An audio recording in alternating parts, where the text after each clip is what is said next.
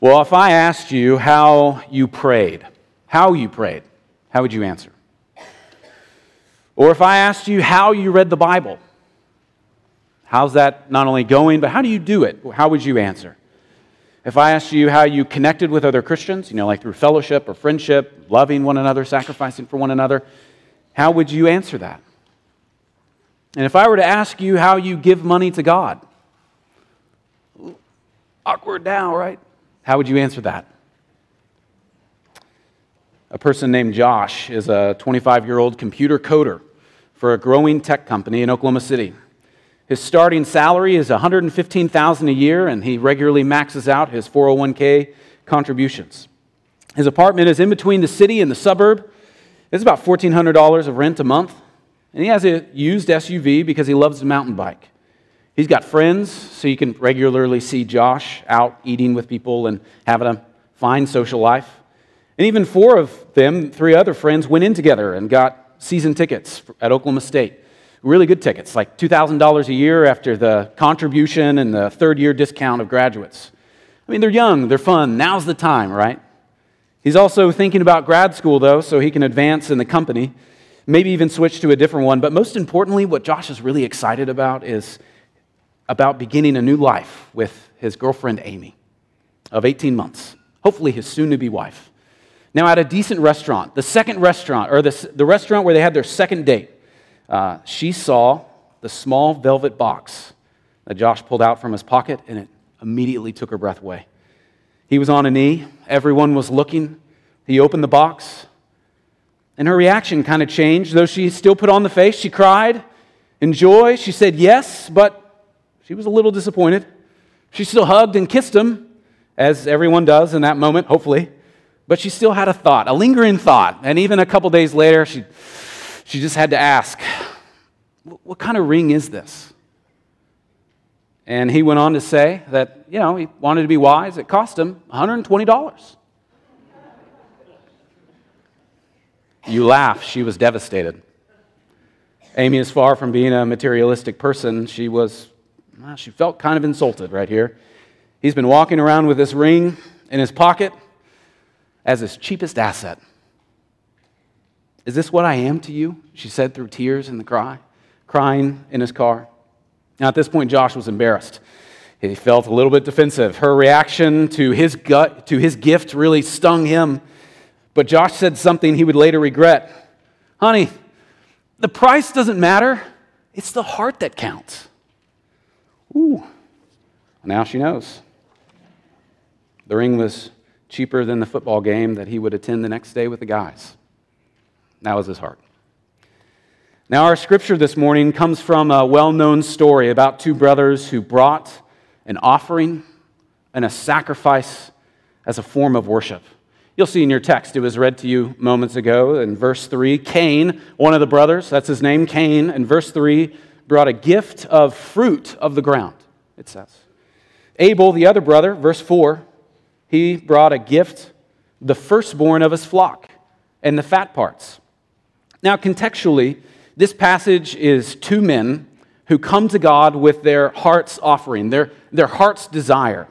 One of this and one of that. Two, two different styled offerings, but still two men who bring their heart's desire. They're two different offerings. Cain brought in some translations, it says some of his crop, whereas Abel brought not only some of his crop, as it says, but the, but the best animal, the, the one with fatty portions, where there's a, there's a quantity and quality that's explained here. Now, for some of you who are students of the Bible or you want to grow in students of the Bible, one of the things that we can learn as we, as we kind of go through texts of Scripture is that there is intentionality of both quality and quantity.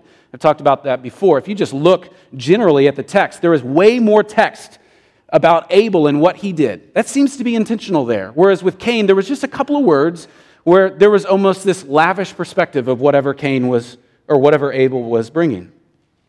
But, but look at verse 4. It, it says, Two offerings to the Lord. Two offerings were given, one from him, one from the other. But it says, And the Lord had regard for Abel, meaning impressed. He was impressed with Abel and then in verse 5, look down. But for Cain, he had no regard. Now, the sweeping point of this passage is on Cain's sin after God's reaction to his offering. So, in a couple of weeks, we'll get back to Genesis chapter 4 in its totality. So, if you're new this morning, this is a little bit, stylistically, this is a little bit different kind of sermon where we're zooming in just on a couple of uh, verses that unpack for us a, a theology of something, whereas normally we'd go through the, the sweeping of Scripture, what's called expositionally or exegetically, where we, we see the main sweep of things as making the point of the story. But within that, within the main point of a large text, so all of chapter 4 is telling us one thing the effect of sin and the effect of a sinful heart. We can zoom in on particular parts from here and actually understand a little bit more. For my purpose this morning, I think it's worth our time to consider Cain's heart through his offering. It says there that Cain became very angry with God and then also with his brother to the point, spoiler alert, he's going to kill his brother. And it actually reveals what his offering really was. Cain was bringing something out of duty not out of devotion. Abel was bringing something out of devotion, not out of duty. John Calvin helps us think through this, where he says, Cain wished only to appease God with a sacrifice. Keyword there, appease God with his sacrifice. He gave what he wanted. I have this, I want to give you this.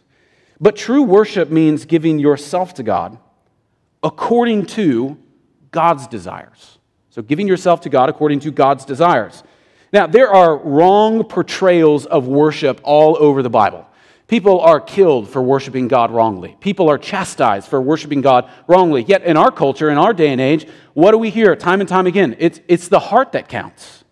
That's really, what, that's really what you ought to give. And that's true, but that heart actually reveals what counts to you. God has certain demands from his people. God had certain demands for Adam and Eve, and what did they do? They pursued their heart. God had certain demands. We clearly can infer from the text from Cain and Abel. What did they do? Well, one brought the desire from his heart of whatever he wanted, and it wound up getting his brother killed by his own hands. We biblically don't know if there was something wrong about the quality of Cain's gift. You know, in Genesis 4, is, is God a meat only God? We don't know, you know, so don't read too far into it. Was there something about the vegetables that he offered? We don't know that. Was it, is it just about the best only? Was it supposed to be the best oranges and he brought, you know, the bottom of the bushel? It's a bushel, right? That's what you collect oranges in. I'm looking at some people. Okay, I'll, I'll just move on. Um, was he anti veggies? We don't know. God's response to these two, these two brothers was not necessarily, or we can infer, was not due to the, to the nature of their gifts, but of the heart or the integrity that was bringing these gifts forward. Now, both gifts were under scrutiny. Uh, Abel's was scrutinized just as Cain's, yet one the Lord had regard and the other didn't, but one just didn't seem to measure up. Abel gave his hands best. And Hebrews says, the book of Hebrews will, will cross reference this and say that, that what he gave, though tangible, was actually a showcase of his faith. There's something about what he gave and how he gave it that he demonstrated that he had, he had a fuller faith in God compared to anything that Cain brought to the table. Cain's gift showed, according to Hebrews, a lack of faith. So, yes, if you are here as a guest this morning, or you finally got your son to come to church, or whatever, yes, this is the this is the time I'm talking about giving. I'm sorry. This is where we come in the text. This is the beauty of expositional preaching. If we come to these certain hard parts, this is it. Come back next time if you don't want to hear about giving. But while I have your attention, please please give it to what the text tells us. People have various opinions about giving. People have various opinions about offering or even using the word tithing. And even after this story, God would, would actually bring, after God brought his people out of what's called the Exodus, so when they were in bondage and then he removed them from bondage, brought them into freedom, he would then give them what is called the law. Or another way to look at the law, you and I might look at laws as limiting. You know, if the law says go 65, you go, can I go a little bit faster? I know, I know we all do, right? Or if it goes, you know, or we get mad at people if they go 55 and a 65. How horrendous would you ever do that? But God gave them a law, and He called it the law. And this law was good for God's people, it was good for them to follow. And when it came to worship, just like other actions that they would live in their lives, when it came to worship, the law would actually tell them how God desires to be worshiped how they can interact with their spouse, that might be one part of the law, but also how they are to interact with Him. That's, That's another part of the law. This is exposed to us in the book of Exodus and the book of Leviticus, where required worshipers, uh, where worshipers were required to give their best that they had to God, which included, in this case, in the law, the firstborn, the fattest, the healthiest livestock in their flock. And there would be other rules. There'd be other rules that people would be given along the way from God about how they should give. It'll expose not only how they should give, but where they should give, how often they should give, how much they should give, that God gives his people. God gives his people the law. And some people actually live very stringently by this today. You know, you, you might have views about what is tithing.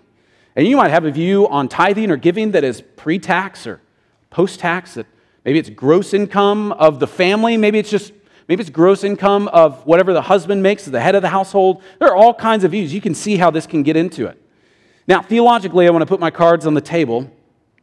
I don't think we live in the covenant rule, like in Leviticus or Exodus. I don't think we live in the covenant rule where 10% is the rule. So, what's commonly called as tithing. People say tithing is 10%. So, if I make $100,000 a year, I would tithe $10,000 a year, pre tax. I don't think we live under that command. But the virtue I do think we are called to live under is actually more than that. And I think a helpful way to look at this is 10% was a base. It, it, was something that was given because it's something that you, you were called to do out of duty, whereas we are called in the New Testament, we're called to, to live generously. We're called to have generous hearts. Now, God has given us everything in Christ and calls us to be generous. And another word for generous is actually lavish. Now, I don't know about you, but I don't, I don't necessarily think about 10% when it comes to lavishness. I don't think about 5% when it comes to I think of lavishness, right? If I'm going to make you a lavish meal, it's going to be over the top. Hopefully, you should say.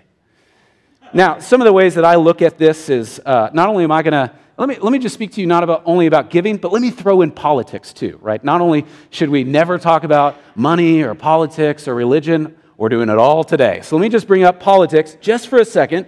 There are political views that you might have when it comes to taxation. Some of you might be prone to believe in a progressive tax, where the more money you make, the more amount of taxes you should pay to the government. That's what some people believe. Others believe in a regressive tax. So the more money you make, the less percentage of that money you'll pay. You'll still pay a lot, right? But you pay a small amount. Now, there are some people who believe in the flat tax. Uh, who was that guy that ran for president all about flat tax? Forbes, right? Ironically rich. So there's progressive, there's regressive, to where I, I think this is actually a helpful category. Where I think 10%, and I'll just take it as a general number, I think it's a good starting question when it comes to giving. Because I know that some of you, you might be a single mom making $25,000 a year. 10% of that is a ton. We're talking about food, we're talking about diapers, right? That's a ton. So, in a Christian way, I think we should be generous actually with you. It's called benevolence, right? It's where the church actually helps out people. Now, let's say that you make a million dollars a year. Is 10% really a lot to you? I mean, what are you going to do with $900,000? And I know taxes and blah, blah, blah. Hire a good accountant, you don't pay taxes. I'm just saying, as a general, you think about this and you go, okay, if, I, if the Lord has blessed me, can I be more generous than that? Now, giving biblically is, off, okay, politics off. Giving biblically is often seen as something that's needed. You know, things need to be get done. That's why we need to give. Or as an obligation. We're, we're supposed to. Why do you give? Well, I'm supposed to. But the New Testament presents different motivations for giving. In fact, the Old Testament does too. There are different motivations for giving. In, in 1 Corinthians, the value of a gift comes from whether or not it's given in love. That's really what makes it valuable, right? Or in 2 Corinthians, God is pleased by, uh, is it the response of the duty or the need? No, he loves what is called, God is pleased by a cheerful giver, not of a begrudging giver. It speaks of giving and generosity as an opportunity, as a, as a joyful thing, a, a spreading out of God's glory as far as it can go. So, our text, I think, highlights that the heart behind the gift, and that's why I'm trying to really press into this, hopefully not wrongly, but I, I think our text actually highlights the heart behind the gift of what's measured. and it's revealed through often the amount. So today I want to address why. The why of giving. Why you should, why I'm saying you should biblically, why you're called to give. What's God want from you? So I'm not going to address the how or the where or the what, just the why. Why is God calling me to give? I, think the first one here is God calls you to give for your own sake. God calls you to give for your own heart. We often don't think about giving as something that is, that is helpful for me. Let's just think practically. When I give you something, it's leaving me. Yet God says it's actually good for us to be generous. I wonder if you've ever been given a bonus or a gift, uh, maybe an income increase, only to have it immediately spent on something major. Right? I have, a, I have a negative example. In 2020, one of my friends got a big check from the government during the COVID payouts, only the very next day to have his AC broke or break. He's got to buy a new one. Thanks a lot. There it went. Positively, uh, Brooke and I were having a major medical expense coming up. We knew about it for about two months. I was dreading it. I was looking at it. I was trying to figure out ways that it would work. We're probably going to have, we're, we're definitely going to do it. We probably have the funds to do it right now, and it'll work itself out. And then I did our taxes in February, and the amount that we got in return matched exactly the medical expense. You know, two, there's a positive, there's a negative, right? Lord just gave you a gift, and then boom, the AC goes out. It's like, why? You know? The word tells us the truth that the nature of wealth, and like those ways, is fleeting. The nature of wealth is fleeting. Turn to the book of Proverbs chapter 23. So if you're used to the Bible, turn to the right or open up the middle of the Bible, and it should be right around there. The book of Proverbs, chapter 23. Proverbs 23. Proverbs 23, verses 4 through 5.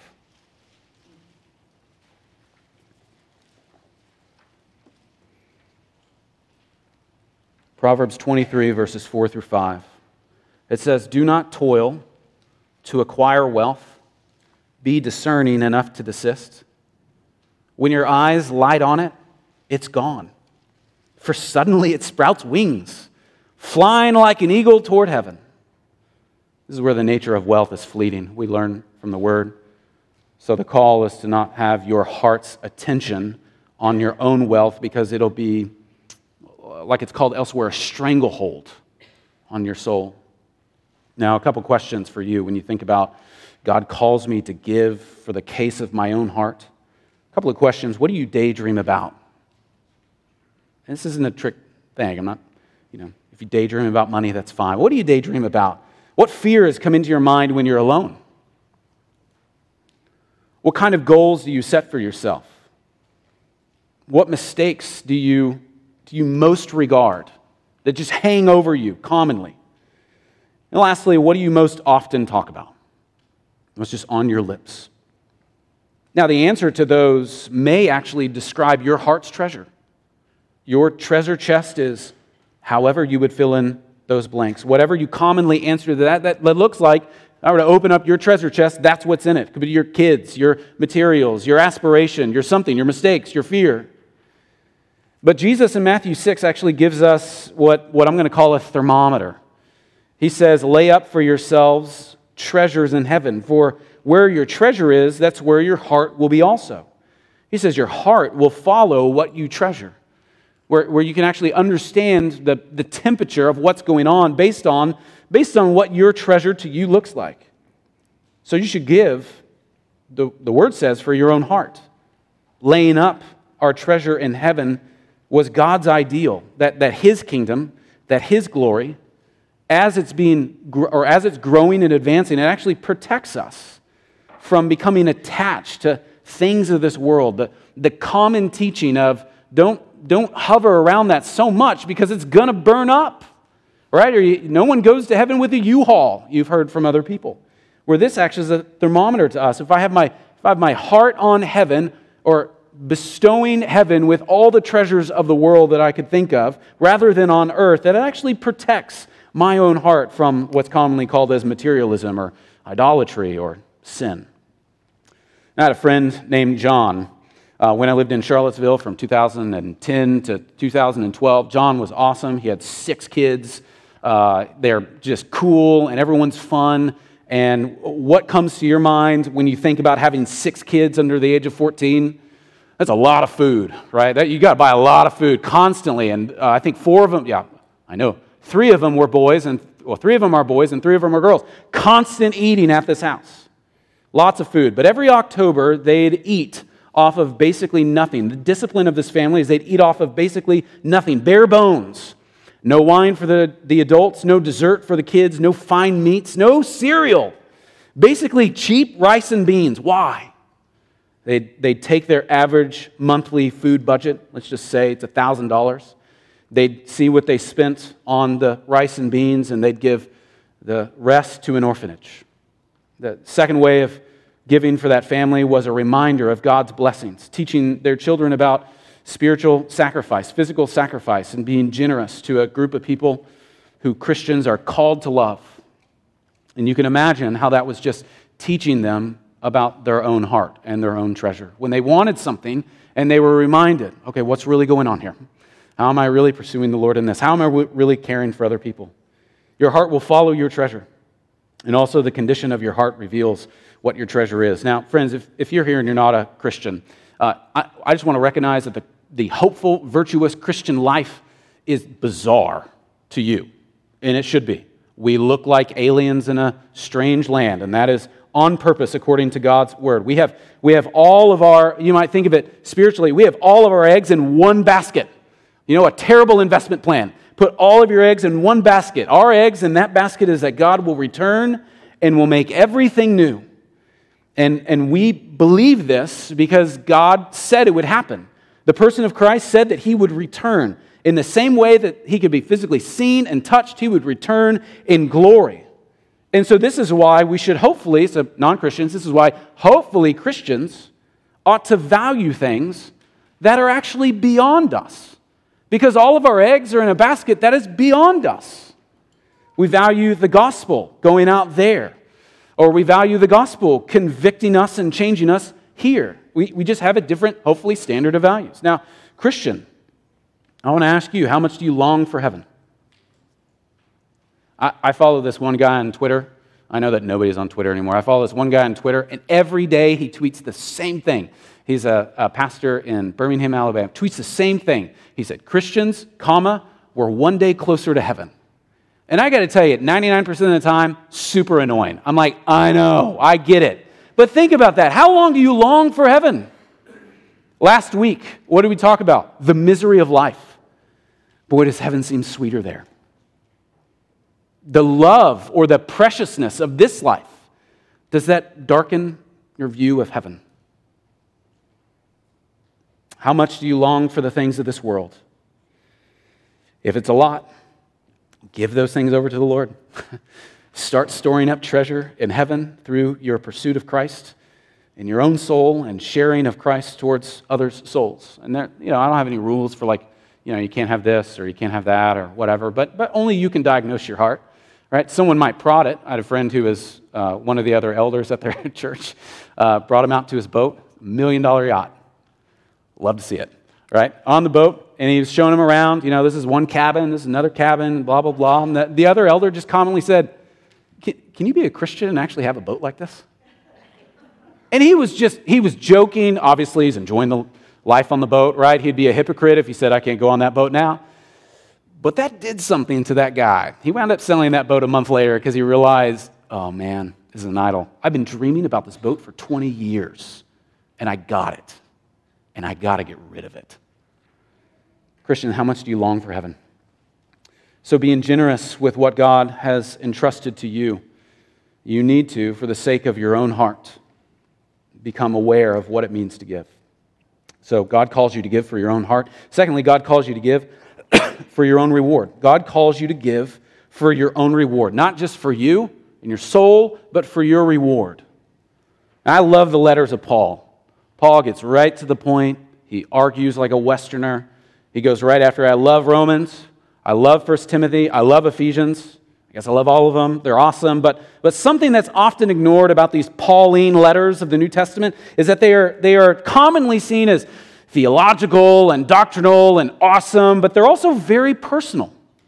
They're written to particular churches, they're written to particular people. There are names there, there are pastors there, there are deacons there, there are men and women there. And, and, part of what's behind some of these letters, in particular the book of Philippians, I'll use that as an example. The book of Philippians, part of, part of what's behind, if you can imagine like a play, there's a giant canvas behind it that, that hopes to seek your attention the whole time through a mood. Part of what's behind the book of Philippians is that it's a thank you letter. It's a letter about this and that, but what's really the soul behind it? It's a thank you letter. It's a thank you letter for one church's financial support. Now, cynically, not that I am, cynically, thank you notes for gifts can be subtle nudges to keep on giving, right? It's like, thank you for your gift. Also, here's a reminder of what's coming up this summer at, you know, whatever ministry or university or whatever. That's not what Paul does. There's nothing wrong with those kind of letters, but that's not what Paul does. Uh, turn to the book of Philippians, chapter 4. So go all the way to the New Testament, book of Philippians, chapter 4. book of Philippians, chapter 4. Go to verse 11. Philippians chapter 4, verse 11. And keep in mind, God calls you to give for your reward. Book of Philippians, chapter 4, verse 11, it says, Not that I am speaking of being in need, for I have learned in whatever situation I am to be content. I know how to be brought low, and I know how to abound in any and every circumstance, I have learned the secret of facing plenty and hunger, abundance and need. And then verse 13 I can do all things through him who strengthens me. Whether in plenty or hunger, abundance or need, I can do all things. So I'm not writing to you because I'm in need. He basically says that he doesn't, he's not writing this because he has certain needs but he's still thankful that they had previously given. Now, why is he still thankful that they had previously given? Look at verse 17. Scan down a little bit. 17. Not that I seek the gift, but I seek the fruit that increases to your credit. He says, Hey, keep giving. I don't need it, but keep giving because you actually get something out of giving. He talks about this heavenly treasure. He's alluding back to what Christ mentioned about storing up your treasure in heaven, that there's this eternal reward that they're storing up through the work of, of this particular preacher and other particular preachers going out, that the gospel is going out. That's, that's the reward that they're getting, even though that it's leaving them. Now, too many of us are prone to be short sighted in our lack of giving. We're, we're short sighted in our biblical giving. We're prone to think that, that reward, when we think of a reward, we think it's, when we think of a reward for giving, it means that we transactionally get something back. You know, we, we might give to someone hoping that they'll be our friend, or we do something for someone so that they will help us down the road, or like some kind of IOU. And this is, in its fullest terms, tyrannical and horrible when this is even done spiritually. This is done spiritually in a lot of churches, a lot of different places. This, this language of planting a seed in order for you to get back something like tenfold in return. That was a super popular thing in the 50s, 60s, and 70s, especially in Tulsa, where Oral Roberts himself said, Solve your money needs with money seeds. My grandpa, toward the end of his life, was in need, and he didn't want to ask for help, but he was listening to a preacher in Canada who said, If you give him a certain amount, it'll come back to you tenfold. And my grandpa gave away everything, believing because he felt what he needed was money. When we think about our reward, we very often think transactionally, and that is not the fuel for what God has given us. I think I've also always been partial to giving to a local church. I've only been in vocational ministry for 10 years, but I think it's always been partial to it. And there are other good charities and other good Christian work out there. Giving, giving to them is good too. I'm not saying, you know, this is it or whatever, but Brooke and I do that and we love it. There are other things that we love to partner with financially and we give it away. And of course, we don't expect anything to return to us. We love that we get to be a part of them. But think of the reward as gifts come to the, to the particular work of the local church. What's unique about the local church? I wonder if you think about um, what kind of opportunity Imagine yourself sitting in a coffee shop, and 20 years ago, uh, Elon Musk comes up to you and says, Hey, I've got an idea electric cars. And you're like, What are you talking about? And he says, You know, for a thousand bucks, you can have 5% of my company.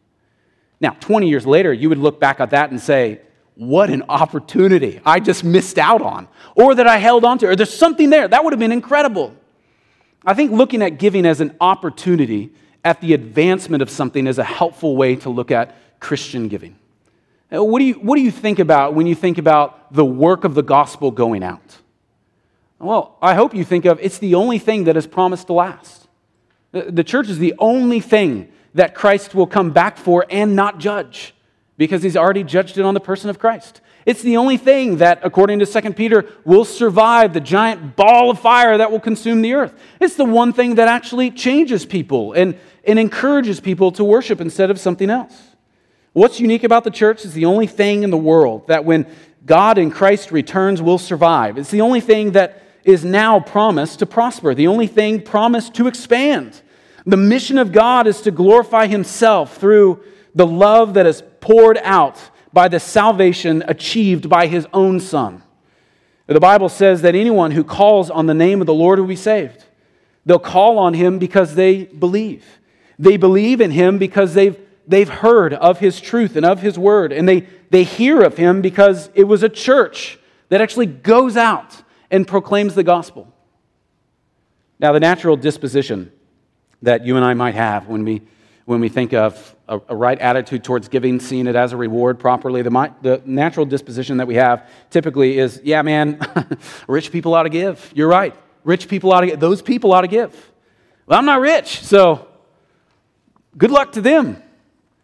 I wonder if you've ever noticed as you've read through the scriptures that there is something particular whenever the giving heroes of the Bible, so those who are just commonly used as illustrations of what it means to sacrifice and give themselves to the Lord, I wonder if you've ever noticed in particular something about them. Now, people today who give towards something might get their name on a wall or a building or a football stadium, which is good for them. They should be honored. You know, they, they build a, you know, a cancer research center in Oklahoma City, put their name on it. I don't have $40 million. They should, but the known heroes of giving in the Bible, what's something about them? It's not that they weren't unknown, but it is that they are all poor. And that's interesting, isn't it? That all of the heroes of the faith in their generosity, they were all poor people. Now, let me be honest. Where do you want your name? Exodus chapter 33 talks about a freed Egyptian slave who gave money to the building of a tabernacle. 2 Corinthians 3 talks about the Macedonian Christians who gave even though they were known to be extremely poor. And not just like today poor, but then poor. Mark 12, where the impoverished widow gave all that she had to live on.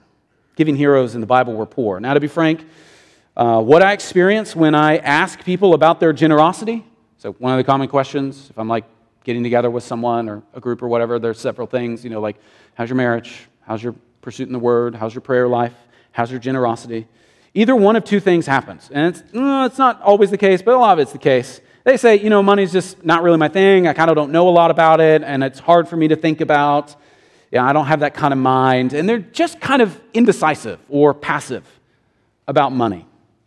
Or secondly, what's kind of done is they'll blame it on someone else. They'll say, well, my, my spouse kind of does that. You know, we don't really talk about that, so if that is something, I don't really talk about that. The discipline of giving is placed on them. And, and what this means is that the discipline of giving, it, it is a spiritual discipline.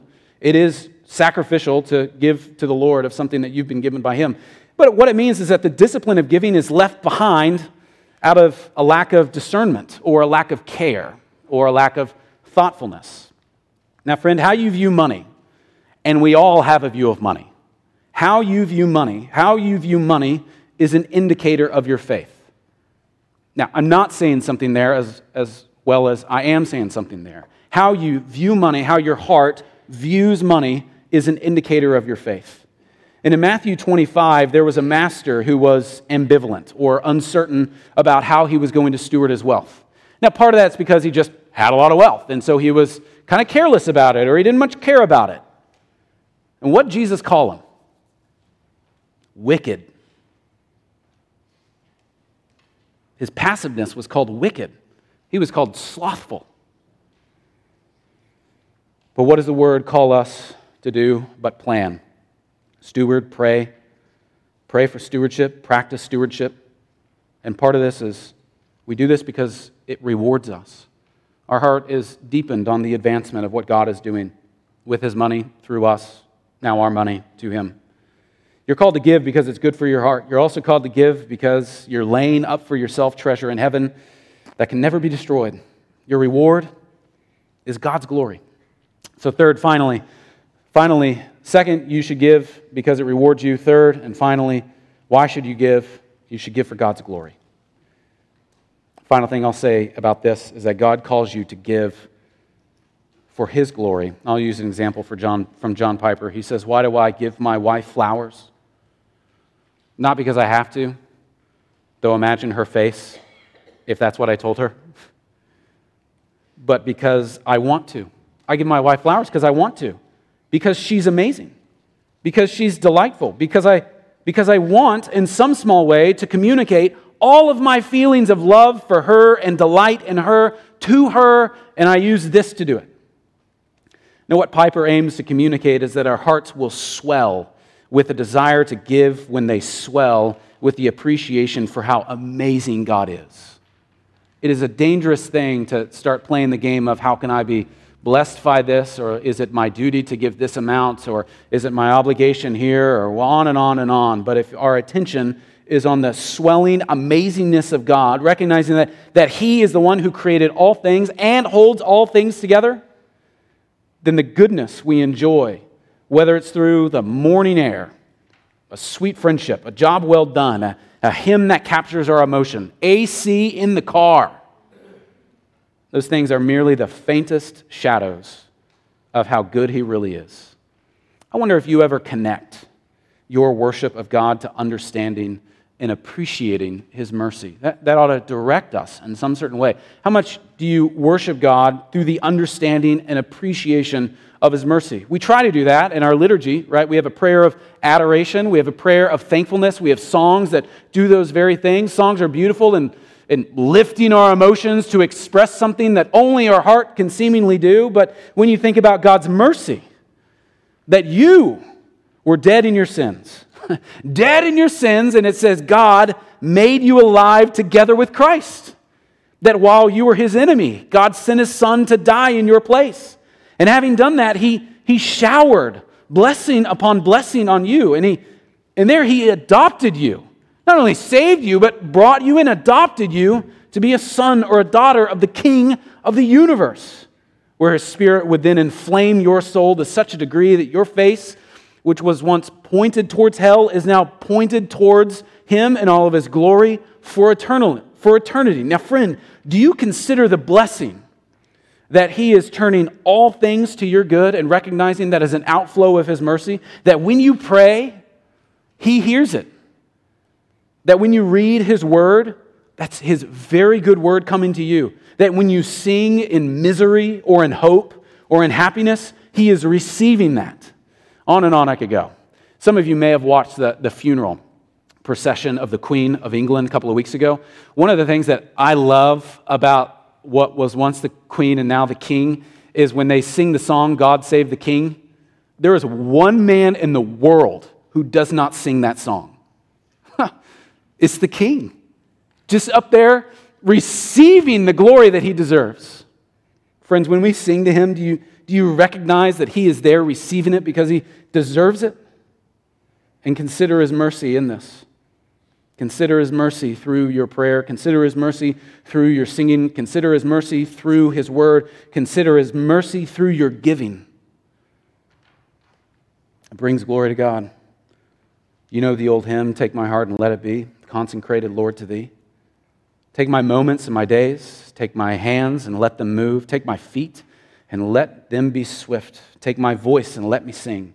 Take my lips and let them be filled. Take my silver and my gold. Take my intellect and use every power. Take my will and make it thine. Take my heart as it is your own. Take my love, my Lord, I pour at thy feet its treasure store.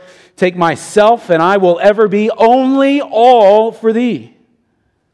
How do we respond to the incalculable wealth of the goodness of God in Christ pouring out his mercy on us, Hopefully, we say, God, I am, I am all yours.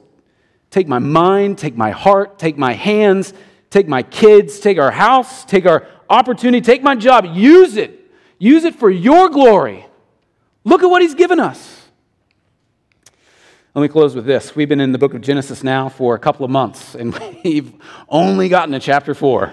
And what the rest of the Bible will do is it'll, it'll, it aims to grab your attention at the race that is set before the people of God, where God will see them. Think about this God sees his people in their indescribable sin and will work at bringing all of it to a close. Will he will present, think about it, he'll see his people their indescribable sin, and he will work in such a way that he will then present them, his children, his people, his beloved, he'll take his people and present them to a groom. In the book of Revelation, the last book of the Bible, the end of everything on earth and also the beginning of everything eternal is portrayed figuratively as a wedding and a wedding feast, where a bride who's been made bright and pure is given to the groom. Now, weddings are wonderful things. I love, I love going to weddings. A lot of people hate going to weddings and the same thing over and over. No, man, I, I'm in. I love it. Regardless of the amount, though, think about it. What, what do men think about weddings? Costly. What do women think about weddings? Mine, right? But just think about the wedding in general. What do you think about the wedding in general? And regardless of that, there is an intention there of a father throwing a party for the daughter, and it's something to behold. It's as if he says to his, to his watching family and friends, This is my daughter. Look at her loveliness. In the end, we see the father giving his son a bride.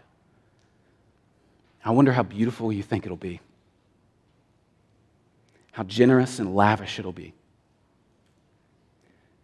And may that view of heaven rule your pursuit of God being brought glory through the advancement of his kingdom here on earth. Friends, when you think of heaven, we have something marvelous before us. And may we enjoy it now. May we build it now. May we work for it now. May we proclaim it now. Where a holy sacrifice he will most certainly accept. Let's pray. Our gracious and heavenly Father, we thank you for the, the purity of your word as it calls us to worship you in all of your glory. We pray that you would give us holy affection. We ask that you would give us courageous hearts. We beg that you would give us minds that are focused solely on your glory, your namesake, your goodness, your kingdom. Lord, we recognize that you have done all for us in the person of Jesus. And so we pray that we would have hearts that have all of our effort for you. It's in Jesus' name. Amen.